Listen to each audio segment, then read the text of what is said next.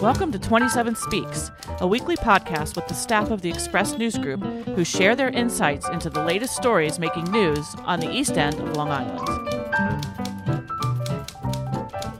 27 Speaks is sponsored by the law firm of Toomey, Latham, Shea, Kelly, Dubin, and Quartararo. Strong advocacy and attentive counsel. Be well advised. SuffolkLaw.com. And we are recording. Hey, everybody. Good to see you all here today. It's Thursday, and here we are again. Once again, recording our podcast. Yeah, good week. Today, we're going to be talking about a really interesting topic and one that I think a lot of people will be very intrigued by, and that's the notion of coyotes making their way to the east end of Long Island. Before we launch into that, I'm going to introduce who we all are. Um, so, at the controls, we have Bill Sutton. Hiya, Bill. Hi, Annette. I'm Bill Sutton. I'm the managing editor of the Express News Group. And we have Brendan O'Reilly. Hey, Brendan, how you doing? Doing well. I'm Brendan O'Reilly. I am the features editor. And also joining us today is Bryan Boyhan. Hey, Bryan. Hey, Annette. How are you? I'm Bryan Boyhan. I am the former editor and publisher of the Sag Harbor Express. And my name's Annette Hinkle, and I'm the arts and living editor of the Express News Group. And also joining us today is Mike Bottini. And Mike is a naturalist here on the east end of Long Island, not a naturist, naturalist. uh, maybe he's a naturist. I'm not sure. The naturalist is what he's here for today. That, that's a whole different podcast. yeah, and um, and Mike, you're also a member of the um, the Seatuck Environmental Association, and I think that that's probably where you do a lot of your work with coyotes. And um, and Bryan did a, a very large story for the arts and living section this week with Mike, where he talked extensively about the coyotes that have um, that are now making their way to the East End. And at this point, it sounds like we know of maybe just one for sure that's been out here, and it's been sighted since 2013. So, Bryan, do you want to jump in and sort of explain the background of the, the, the, one coyote that we know of on the East End? Sure. There's actually, if I understood uh, my conversation uh, with Mike earlier correctly, it appears that there's at least two and, uh, and possibly three. Uh, and I'll, I'll let uh, Mike explain that. The way I see it, there had been this one coyote that since 2013 has been kind of roaming the South Fork, mostly between Southampton and say like the eastern part just outside the village and over by the airport it had been seen uh, i know at a couple of local golf courses the bridge and over at atlantic uh, golf club. And mostly anecdotal a couple of photographs. But uh, just last year a photograph was taken by uh, a hunter. And the area was identified i think just east of the canal or east of the canal in southampton town that showed two coyotes. And uh, one of the questions I, I have for Mike, and I probably should have asked it earlier on, is Is there any evidence that the photograph of the two coyotes could one of them have been the same coyote that we've been seeing since 2013? Or do we believe that these are two new coyotes? Okay, so um, that's a good question. And it, uh, appears that the coyote that was here in 2013 was spotted in a number of different places between, um, and these are photographs we have because there's a lot of mis-ID with people who, you know, get a fleeting glance of an animal, and um, and I, I've often gotten pictures that are clearly red fox, which some some red fox individuals have a lot of gray in them, and if you don't get a good look at it, you could think you were looking at a coyote. Um, so the the one that was here since 2013 it has been photographed in a number of spots between Wainscott and um, Edge of Woods Road Majors Path area, just north of Southampton Village, and even down south of the highway um, on the edge of Southampton Village in that farmland area um, by like uh, Flying Point Road, kind of is one of the main roads in there. So it's it's roamed around quite a bit. I mean, for coyote, that's not a that's that's not a, a, a huge area to roam around. But um, we have photographs over the last you know, seven or eight years of coyote, one coyote in all those different areas. And the second, the, the more recent photograph we have that you're referring to, Bryan, with two coyotes in one image, was taken western part of that area that I just described. So, can I ask, uh, being that there's this idea that the same coyote has been photographed over and over again since 2013, how does somebody tell that it's the same coyote and not several coyotes and that the first one didn't maybe die and get replaced or that there's multiple? Um, that's a good question because a lot of the um, a lot of the photographs we get are from trail cams and they, they're set to go off at night. And the night images, it's very difficult to tell the, the pattern on the fur and whatnot.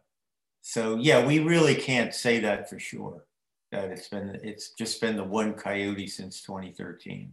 Would the farm field sort of be the spot that they would really like to hunt and things like that? Is that the most likely place that you would be able to spot a coyote out here? Do you think? Well, there's a difference between where you're most likely to spot a coyote and where the coyote actually is. So uh, yeah, they're easier to spot in the farm fields. Uh, Dell Cullum, who has a real good eye for wildlife, you know, he's he's got that interesting mix of backgrounds as a professional photographer and a wildlife rehabilitator. Um, so you know he just he just saw this thing when he was driving in Wainscott through some of the farmlands around yeah in the Wainscott area north of the highway, and uh, it was quite a distance away, but he he just knew it was a coyote, and he grabbed his camera, which he always has in the seat next to him, and and got a few shots off with a telephoto lens. Um, but uh, they don't they don't always, uh, you know, go out in the farm fields. Uh, I mean, they they're the term we use, the ecological term we use for coyotes in general is they're they're very plastic in terms of their um, habits and behavior. And, and what's kind of a weird term to, for an ecologist to use because plastic has such a bad connotation these days, but it, what it means it's it's very moldable um, so it's not rigid in its uh, requirements in terms of habitat and prey and behavior even. And um, it can be found in a woodland environment and it could be found in an open field environment. It could be found in the ecotone between the two. And it actually has been doing really well uh, so surviving in, in urban areas just with very small green spaces that we, we don't even consider them green spaces like cemeteries. There's just not a lot of people around. They can hang out there during the day and then at night they come out and roam around and people don't even know they're there. Yeah, I saw that great documentary that Nature did, uh, the PBS special about the coyotes of Chicago. Yeah, that's a good example, right? One of the animals they're preying on heavily like, in, in the Chicago area, they're using a lot of golf courses in the Chicago area too. What are their handicaps? the, the, interesting thing is they're going after the Canada geese, and the Canada geese and the golf course managers, you know, they don't have the greatest rapport. So yeah. So they're actually, you know, that's a good. That's a case where uh, the coyote is like uh, a good guy wow. in, on the scene. That was my guess that they would go after those geese, and that nobody would be crying foul. Them, uh, those and the feral cats. I was going to uh, say if we could just talk about how uh, how they got here. We talked about Chicago, but it seems that in this migration, they're pretty much at the end of the road here. You know, you can't get much further. You, have only got another 20 miles before you hit the ocean. So they've their migration, this exodus, is just about complete. Uh, but how did they get here? How did this migration start? And how did they wind up moving across the country and populating all of these cities? Yeah, that's a really fascinating um, story that took a long time for wildlife biologists to piece together. And um, one of the keys to unlocking the, the storyline is the advances that have been made in uh, genetic analyses, so DNA work, being able to get the actual fingerprint of an individual coyote, and then also break down. You know, the eastern coyote um, for many years, was a mystery exactly what is this animal. It's much larger than the western coyote. How, how big are they? The eastern coyote is the size of, of a German shepherd, basically. They can go up to 40, 45 pounds in weight. The western ones, you know, they, they go up to um, about 25, 30 pounds. That's a big one. And I'm familiar with those because I did my graduate work in Banff National Park on elk, but there were always coyotes around. And yeah, they were a kind of a medium sized dog.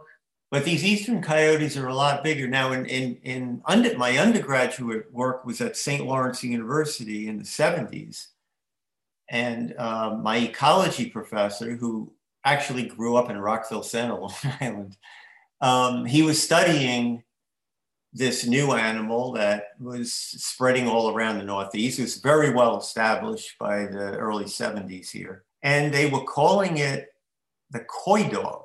They, they, you know, it resembled a big coyote, and the assumption was that it had interbred with a domestic dog. Now, they didn't have the way, they didn't have the uh, lab analyses worked out to figure out exactly what the genetic makeup was of this quote unquote coy dog. But when they did get that together, uh, what they found was 60 to 65% of the eastern coyote is western coyote DNA. And then the next largest group of DNA is from the uh, wolf, and a very small percentage from domestic dog. So you think that they maybe originated like up in the Canadian region then and came south? Is that is that right? Like these might have been a species that really came into its own north of the, the US border? Yes, in terms of New York, um, the pattern seems to be that the western coyote expanded its range from the uh, easternmost uh, of its distribution, which was the edge of the Great Plains. And the story is that the you know the we extra, extirpated the wolf from a lot of different areas with bounties the wolf, the mountain lion, the bobcat. Uh, these were all animals that were in the east that, where the bobcat is still around, but the mountain lion and the wolf have been um, removed from the area. So that opened up this ecological niche, we call it, uh, or, or a, a, space for another animal to come in. And the Western coyote took advantage of that. As it moved eastward to take advantage of the loss of wolves and mountain lions, and also a change in the landscape where all these huge forest tracts got cleared and turned into agricultural land. That's the kind of the habitat that the western coyote really preferred. They figure that when it went around the Great Lakes and into southern Canada, it interbred with the wolves that were there, a very small remnant population of wolves that was just hanging on. And in that situation, it might have been difficult for them to find mates, and they just happened to mate with these smaller uh, western coyotes. And their offspring, so their offspring was sort of this hybrid. And it, that's a really interesting dilemma for wildlife biologists because the definition of a species that's not supposed to happen. And now the debate is uh, well, one of the debates is um, is this a different species now? Should we should we call the eastern coyote a different species and not you give it the same scientific name as the western coyote? And that that hasn't really been resolved yet.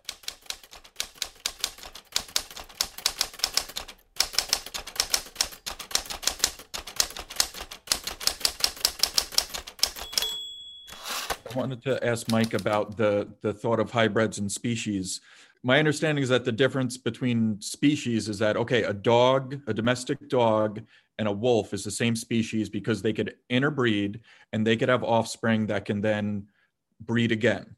But with a hybrid, two hybrids can't breed together. Um, a, a hybrid wolf coyote might be able to breed with a wolf, but not be able to breed with a purebred coyote. But the two hybrids couldn't breed together once I hear that an eastern coyote is part dog, part wolf, part coyote, well, is it viable for that hybrid to keep breeding, or does it have to um, only breed with certain other canines in order to uh, keep the population going? Yeah, so that's that's an interesting question. Now, first of all, to go back to where you started out, though, the domestic dog and the wolf and the coyote, they're all different species. So they're they're all canids, as is the fox, but they're not the same species. So even the domestic dog breeding with the coyote, that's not supposed to happen as well. So that's our little, you know, black and white thing to explain speciation. But then when you think about evolution, it's got to happen at some point. Otherwise, we wouldn't have all these different species. So it's one of these very rare events uh, in ecology that's really been a, a, quite an interesting story to unravel. And, and as Brendan's pointing out, there's still, still some interesting questions. The eastern coyote at this point, it's a fairly young new animal on the landscape in terms of you know all these other species we're talking about is it going to remain that way is it going to just keep breeding within that new animal you know with that relatively stable por- proportion of genetic material from these three different species there's only a couple out here but are there larger larger groups in other places yeah long island is the last major landmass that doesn't have eastern coyotes on the eastern seaboard. So they're they're all over Maine. They're all over the Canadian Maritimes. And uh, once a year is that uh, when uh, the uh, mother will um, deliver pups? Is it just once a year? It's a one. It's once a year. Right now, January, the pairs are bonding, and they'll be mating by um, early February, and the pups will be born sometime two months after the mating, And so that'll be in, in uh, sometime in March. It tend to be more um, solitary than, like, say, a wolf would. In the literature, there's some documentation that, uh, depending on the landscape and the and the prey species that are available, it reflects that plastic behavior that I was describing before. So it it it can act kind of like a wolf pack and work cooperatively and take down large ungulates like deer. But it seems like, for the most part, it's uh, just a family group traveling together until the young are a year old, and then they disperse and find their own areas to set up a territory. The main species that they're eating in a lot of places are things like the size of uh, cottontail rabbit, snowshoe hare. How many cubs would a um, mother coyote have in a typical year? Again, it's a very plastic breeding behavior. so, the first recorded breeding that we know of on Long Island was in Queens about three years ago in a little woodlot near LaGuardia Airport. There's really no competition for this pair of coyotes. In terms of coyotes, they have a huge area. They don't even really have to set up a territory because there's nothing around. There's no other coyotes around. They had eight pups.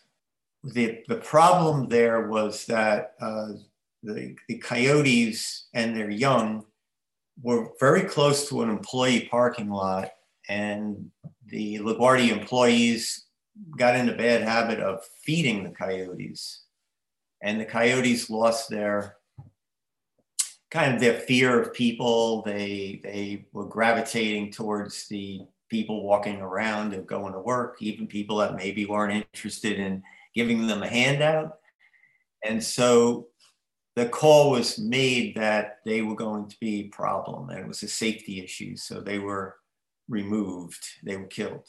How have other urban areas, you, you, mentioned Chicago, and of course they're in the Bronx, how have they managed the coyote population, or, or, or are they managing the coyote population? Like with a lot of species, actually, um, you know, when you start feeding wildlife, with, with the exception of songbirds and putting out your bird feeder, you put food out for animals, you're going to create problems in general. Um, as a you know, lots of examples of that. But, you know, one of them, believe it or not, is the wild turkey out here. I've gotten calls from people that are claiming that they can't use their deck.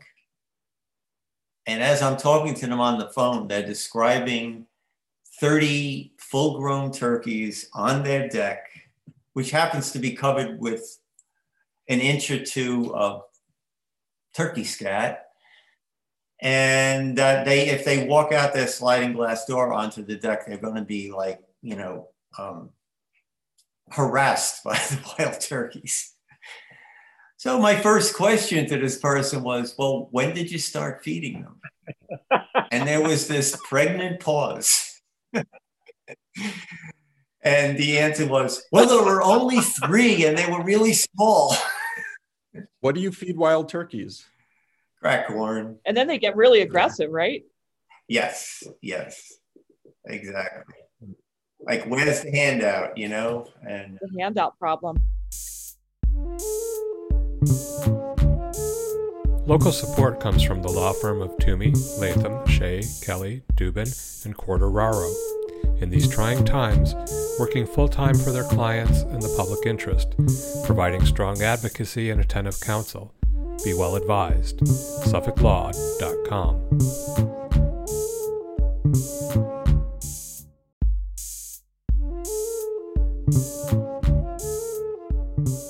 You know, I know that there's a theory that the that the coyote or coyotes that we're seeing out here on the East End could have either come from the Bronx or possibly from Connecticut via Fisher's Island. So I wondered if you wanted to talk about those two different theories about where this coyote could have come from and which one would you put your money on if you were a betting man okay so um, one of the things that we're doing in the long island coyote study group right now is we have a, a bunch of different teams that are trained to go out and collect scat at the different locations where we have coyotes. And we have a team actually led by Carol Giles, who's a science teacher on Fisher's Island. And um, they're, they're collecting scat. Everything goes to the American Museum of Natural History. And they do the genetic analysis. And they're also looking at the um, prey, so the diet and how that changes over the course of the year. But we'll, we'll be able to get a fingerprint on all these animals on Fishers and on Long Island. Basically, they've constructed over the last decade, they did all this for the Bronx coyotes. So the, in, in the Bronx, there have been four breeding pairs for a number of years now. So they actually have a family tree and they can tell are they more closely related to the Bronx ones, which is most likely. We thought we would look at Fisher's Island because the Coyotes did a two mile swim to get to Fisher's Island. And any pups that are born on Fisher's Island, it's only four square miles. They're probably going to have to hit the road, in which case there's not a lot of road. They're going to have to end up be going in the water yeah. to disperse. So right. it's not out of the range of possibility that one might have made it over via that archipelago, Great Gull Island, uh, Plum Island, and uh, Orient Point. So they are breeding over on Fisher's Island then? Yes. They, they've been on Fisher's Island now for uh, over a decade, uh, probably about 12 years now. Uh, any evidence of them being on Plum Island? No. Um, well, we have evidence of beaver that made it over to Plum Island. And beaver have also been on Fisher's Island, but there's no real good habitat. There's no running water on Fisher's Island. So they've only stayed there a few days and then gotten off the island. Um, and and the same same thing with Plum Island. And we also have evidence of otter stopping at at uh, Plum Island. So your bet would be that the Bronx is a more likely or or a point for our coyote out here. Yeah, there's a breeding pair that's really like right up against the water, and it's it's a it's a it's a short swim uh, if they are sketchy about getting on uh, the Throgs Neck Bridge. yeah, I wonder. I mean, that's what I would think. Would, would a coyote ever dare try to cross one of those bridges in the middle of the night when it's quiet? I don't know. Interesting. Yeah, I don't know if this is the Throgs Neck Bridge or the Whitestone. Is that ever quiet? I guess. I guess. Uh, so they they swim, but they're not great swimmers. But they could make it. No, they're you know um, all dogs are pretty decent swimmers. Um, yeah, they could. They're they're pretty good. What compels them to get in the water and swim? It it, it amazes me that they would swim two miles, and you know I, I just find that remarkable. Yeah. There's there's a lot of instances of remarkable movements by um, by wildlife, and and and you know, one of the amazing things that just just totally amazes me is when the yearling otters disperse on Long Island. Now, this is a place where no otters have been for a couple hundred years, and uh, they're finding places like Lake, Lake Ronkonkoma. There's no outlet. There's no stream to follow. I can't believe it. There's actually um, a, a, a female uh, bred and had young right next in a, in a in a little marsh area near Lake Lake Ronkonkoma about three years ago. And I'm looking at the Google Earth map and I'm just like, how did she ever find this place? So in, in terms of the coyotes in Nassau, there's not too many of those documented either. It's not like um, it's not like there's hundreds of coyotes wandering around in Nassau just waiting to come east, right? There's only a, couple that you know of there as well, right? Right. So there's, uh, as far as we know, there's only two pairs that have set up territories. Um, we do have other uh, photographs of uh, single coyotes, and um, they seem to, you know, if a coyote doesn't have a mate and there's no other coyotes in the general area, there's really no need for them to mark out a territory. And it, it, that makes it tricky to pin down where they are and collect the scat because scat is part of their territorial marking. And that's been the problem for me with the South Fork coyote. Um, it's really been just roaming around and not marking a specific territory as far as I could tell. So I know that, you, that scat was found on the North Fork. Do we think that that would be the same coyote that has been photographed on the South Fork? No, that seems to be another coyote because we do have photographs of that coyote from a couple places. There's possibility that there's two coyotes on the North Fork. Uh, there's photographs from Mattituck. We also have some very coyote-looking tracks and scat over in the uh, eastern part of Southold as well. Interesting. Wow any evidence of coyotes? Uh, I mean, so we have them on the east end and in Nassau County, but not a lot uh, of evidence uh, in between. Is that correct? Is there like Brookhaven? You know. Uh, right. There's there's uh, we we we had some uh, photographs. I think it was a security camera at Robert Moses State Park last winter. Um, there was a coyote down there, and um, we we did some surveying around there. We couldn't find any any evidence of it there. So it, it might have been passing through. Um, and you know, who knows? That could be the coyote that made it out to the South Fork and has joined up with this other coyote that's been here since 2013. One of the, another thing about coyotes that's interesting is when they disperse from their natal den area, they, 100 miles is not unusual that's the whole length of Long Island, pretty much. You know, so yeah, and and when you think about some of the highway corridors and some of the railroad corridors, you know, they can they can cruise along those corridors and be pretty undetected.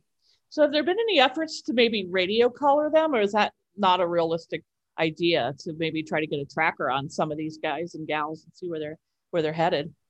Right. Yeah. So we we talked about that recently with the guys from uh, uh, the uh, Gotham Coyote Project.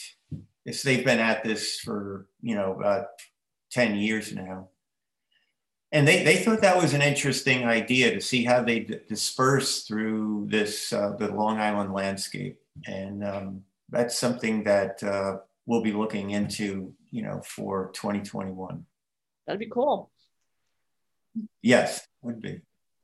Uh, Mike, another thing I was curious about was the relationship between coyote and deer. I understand that an individual coyote couldn't take down a full size deer based on Bryan's article, but it could take down a young deer uh, based on the comments that I've seen since 2013, whenever uh, a photo and an article about an East End coyote gets posted on Facebook or wherever else it is, people comment that the coyotes are going to wipe out the deer and that the hunters uh, possibly want to kill that coyote before it kills all the deer. And it, I get the impression that a coyote or even a handful of coyote uh, would not make much of a difference for the deer population on the South Fork because we do have so many deer.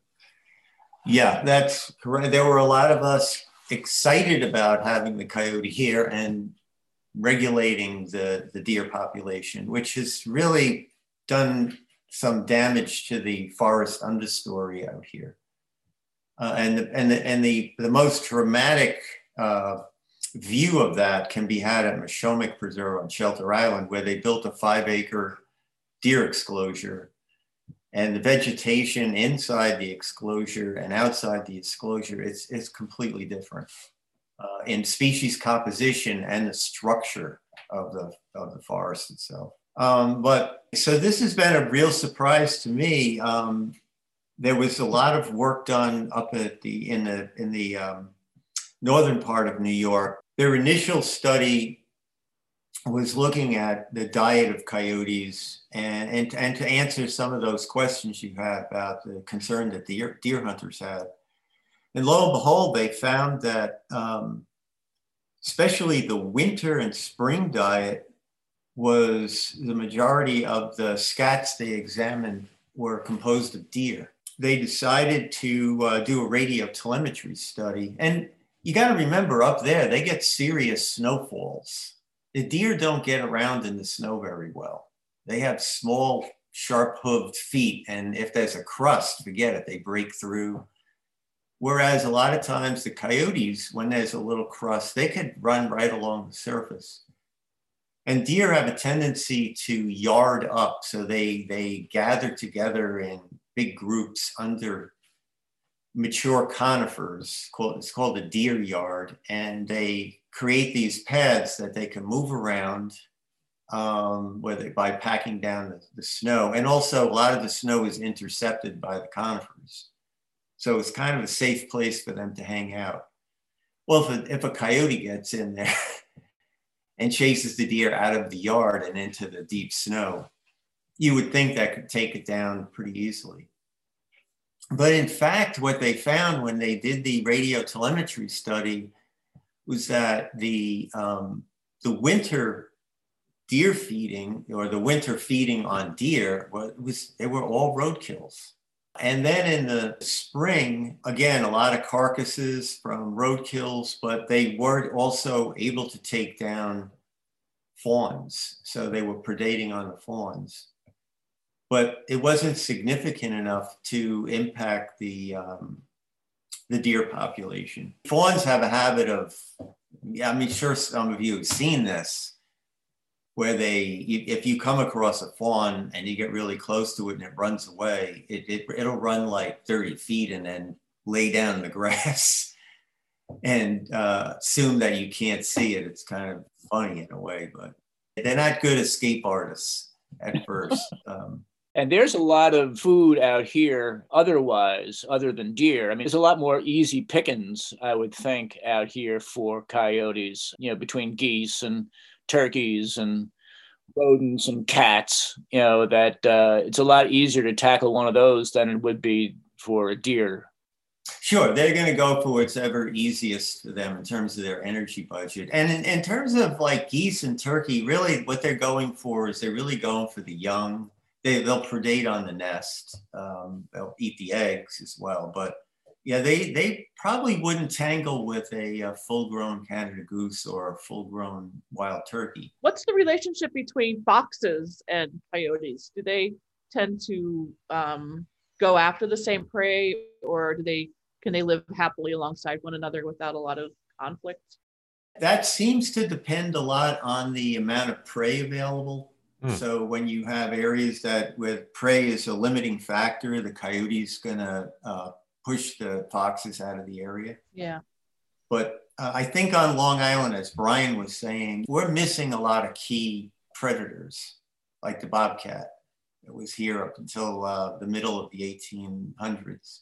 You know, there's this big open niche for the uh, the coyote to fill, and there's probably plenty of stuff for both the red fox the gray fox as well, which is very rare on Long Island now, and the uh, coyote. So just make sure you keep your little dogs inside would be my advice. Right. Yeah. So there's going to be some changes in our behaviors. You know, I have a small flock of hens here, which they're safe from the raccoon because the raccoon's only out at night and they're in their blocked up hen house. But, you know, I might have to reconsider my pen structure and make some modifications. And if somebody comes face to face with a with a coyote, and we talked about that in the article, what do you? Yeah, so the DEC has some good, you know, simple guidelines, and you want to keep that fear of humans in in your resident coyotes. So you, uh, you know, you're gonna throw something at them, yell at them, you know, raise your hands, and you know, do that kind of a thing and don't feed them whatever you do. Yeah that's that's the big no-no the feeding. And then you know also if you're you know just keep an eye on your your garbage and make sure it's secure. But we i think most people already do that because we have the raccoons which are very adept at opening garbage cans. So how often would you say you hear of sightings of our resident south fork coyote? Is it you know a few times a year or every couple years that that someone calls with a pretty legit report of sighting this? Yeah, so it's it's it seems like the golf course managers and their staff are like a really they're a really good source of information because again it's like an open field you know they they do see them regularly now they haven't seen the um, the South Fork coyote, which they would see on a regular basis. You know, I mean, they would they were making it sound like a couple times a month. Mm. You know, early in the morning, you know, they got to get out there and get the the the, uh, the golf course all set up for the tee offs, and uh, so they were out there at the crack of dawn. But they were telling me that as of like winter of last year, no sightings of the coyote all last winter, all last spring, all last summer. Just, before that is when that other coyote showed up. So um, they may have decided to hunker down in one particular area, get to know it well, and not do so so much roaming around, and you know, key in on a den site. And uh, we so we don't really know where they are right now.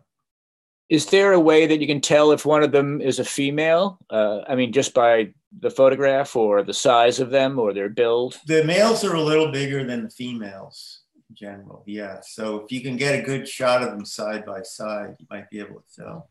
So you can't go out there and beat the bushes looking for these coyotes. You just kind of have to wait. I've been chipping away at surveying. I'm working my way west. I'm, I'm going to hit the um, uh, the Edge Woods area uh, this weekend probably and see what I can find. What does coyote scat look like if we should come across some? Uh, you wouldn't you it, it's very distinctive and oh the other thing too is they because they're marking an area they will they'll actually sometimes get up on like a flat rock they really want it to be obvious Mm-hmm. What we've noticed uh, at the sites that we've been monitoring in Nassau County and, and on Fisher's Island as well, they usually will, will um, follow along a, a woods road, for example. They won't necessarily go deep into the woods.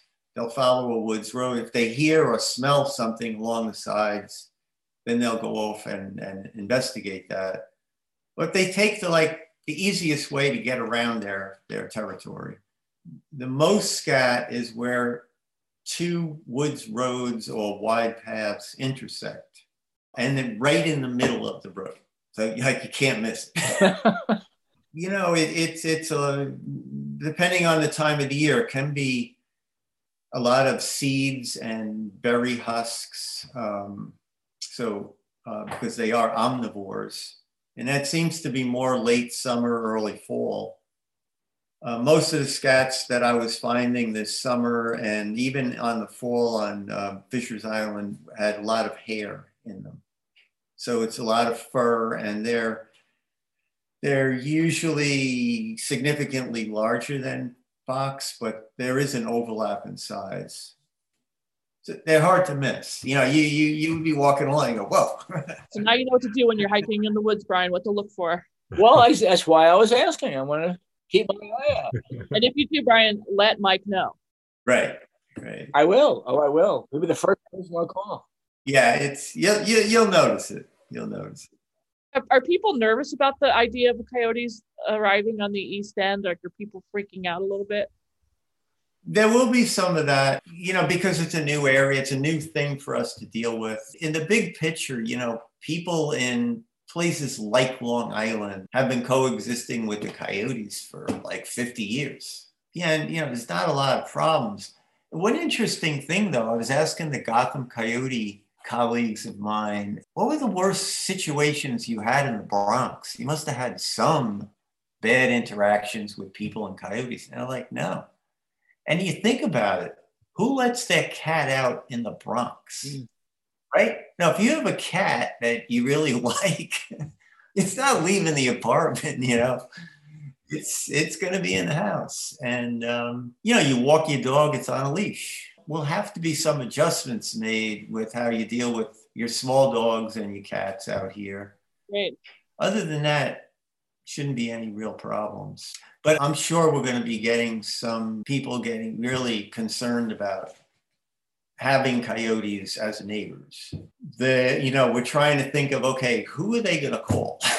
we want to help them out. Whoever's going to take the heat, and we just put a put a letter together that was sending to um, county executives, county officials, Nassau and Suffolk County, and then the uh, the officials who run the towns and villages, and also the police departments. Just just to give them a heads up. How do you need to respond to people who are very concerned about having coyotes in their neighborhood?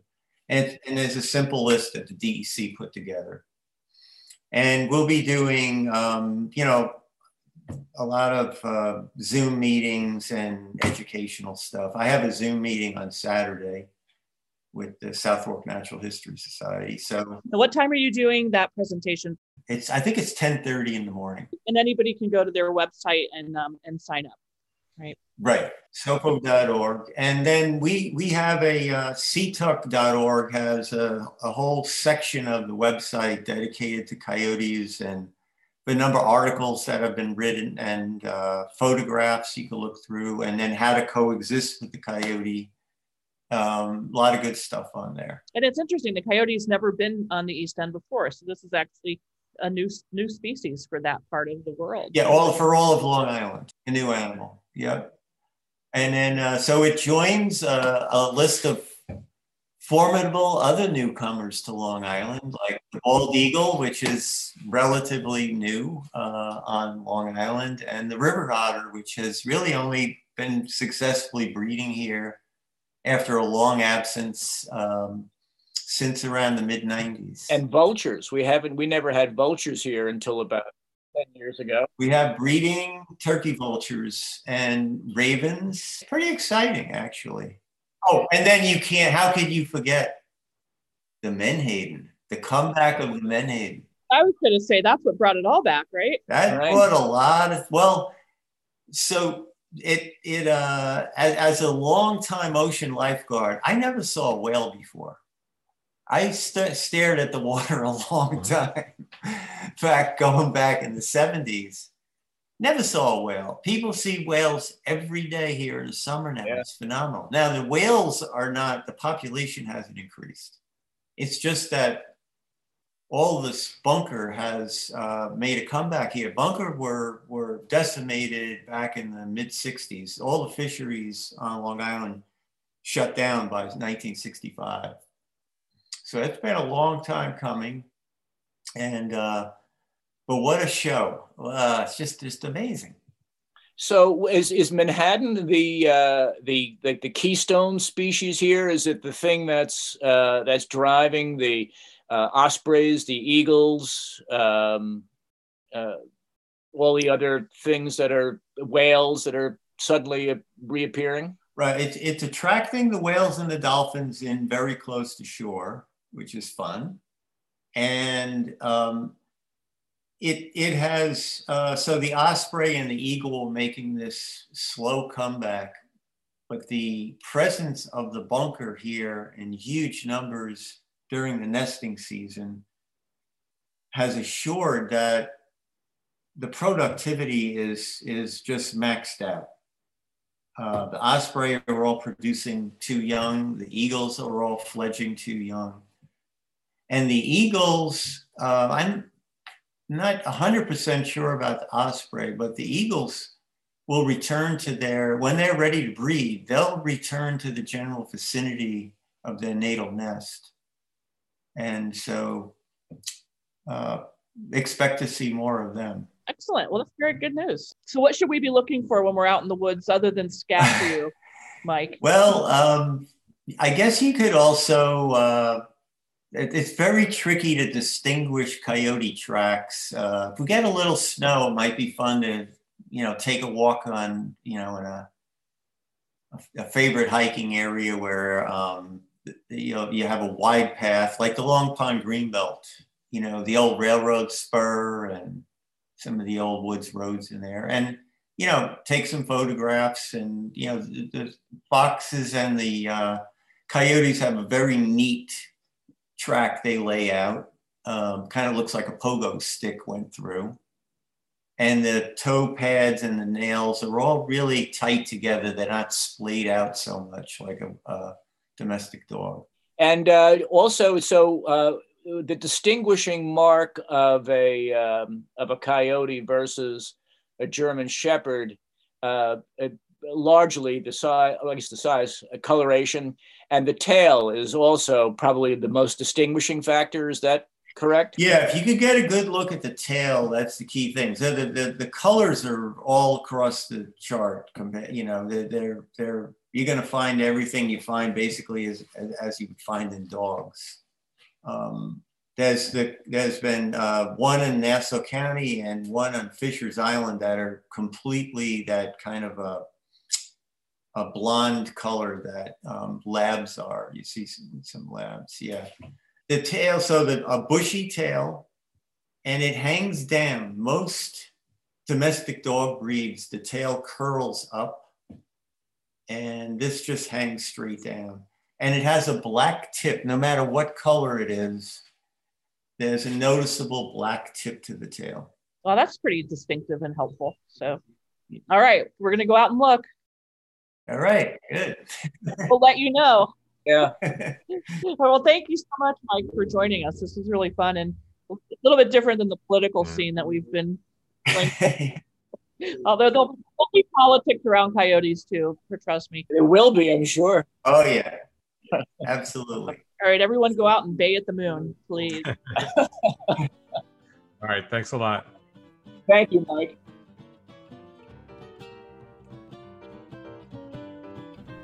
Twenty-seven Speaks is sponsored by the law firm of Twomey, Latham, Shea, Kelley, Dubin, and Quartararo. Strong advocacy and attentive counsel. Be well advised. SuffolkLaw.com.